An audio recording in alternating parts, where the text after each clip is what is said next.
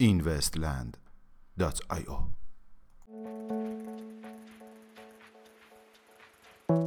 سلام. با Invest Daily یک شنبه 19 هم اسفند ماه 1397 در خدمت شما هستیم.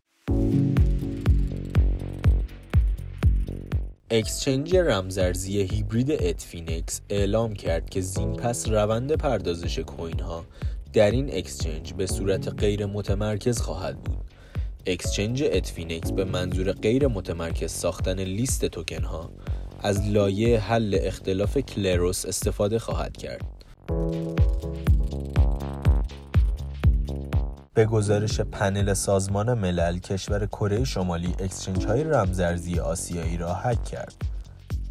به گزارش یو کشور کره شمالی با استفاده از فناوری های سایبری و تکنولوژی بلاکچین به منظور فرار از تحریم های اقتصادی و به دست آوردن ارزهای خارجی اکسچنج های رمزارزی آسیایی را هک کرده و به حدود 670 میلیون دلار دست یافته است.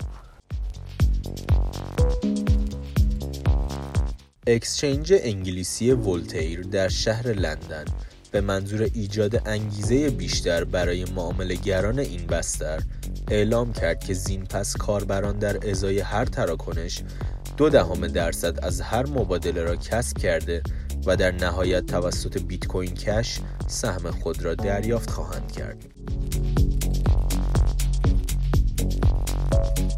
فیسبوک به دنبال استخدام تعدادی از کارکنان در عرصه بلاکچین می باشد.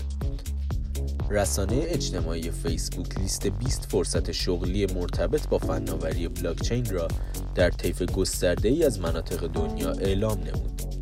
این لیست شامل مشاغلی مانند مدیریت ارتباطات، محققین در زمینه تکنولوژی، مدیر محصول، طراح محصول، استراتژی نام تجاری، مدیران بازاریابی و رسانه ها می شود. مدیرعامل پروژه بیت کوین توپیا دادگاهی شد.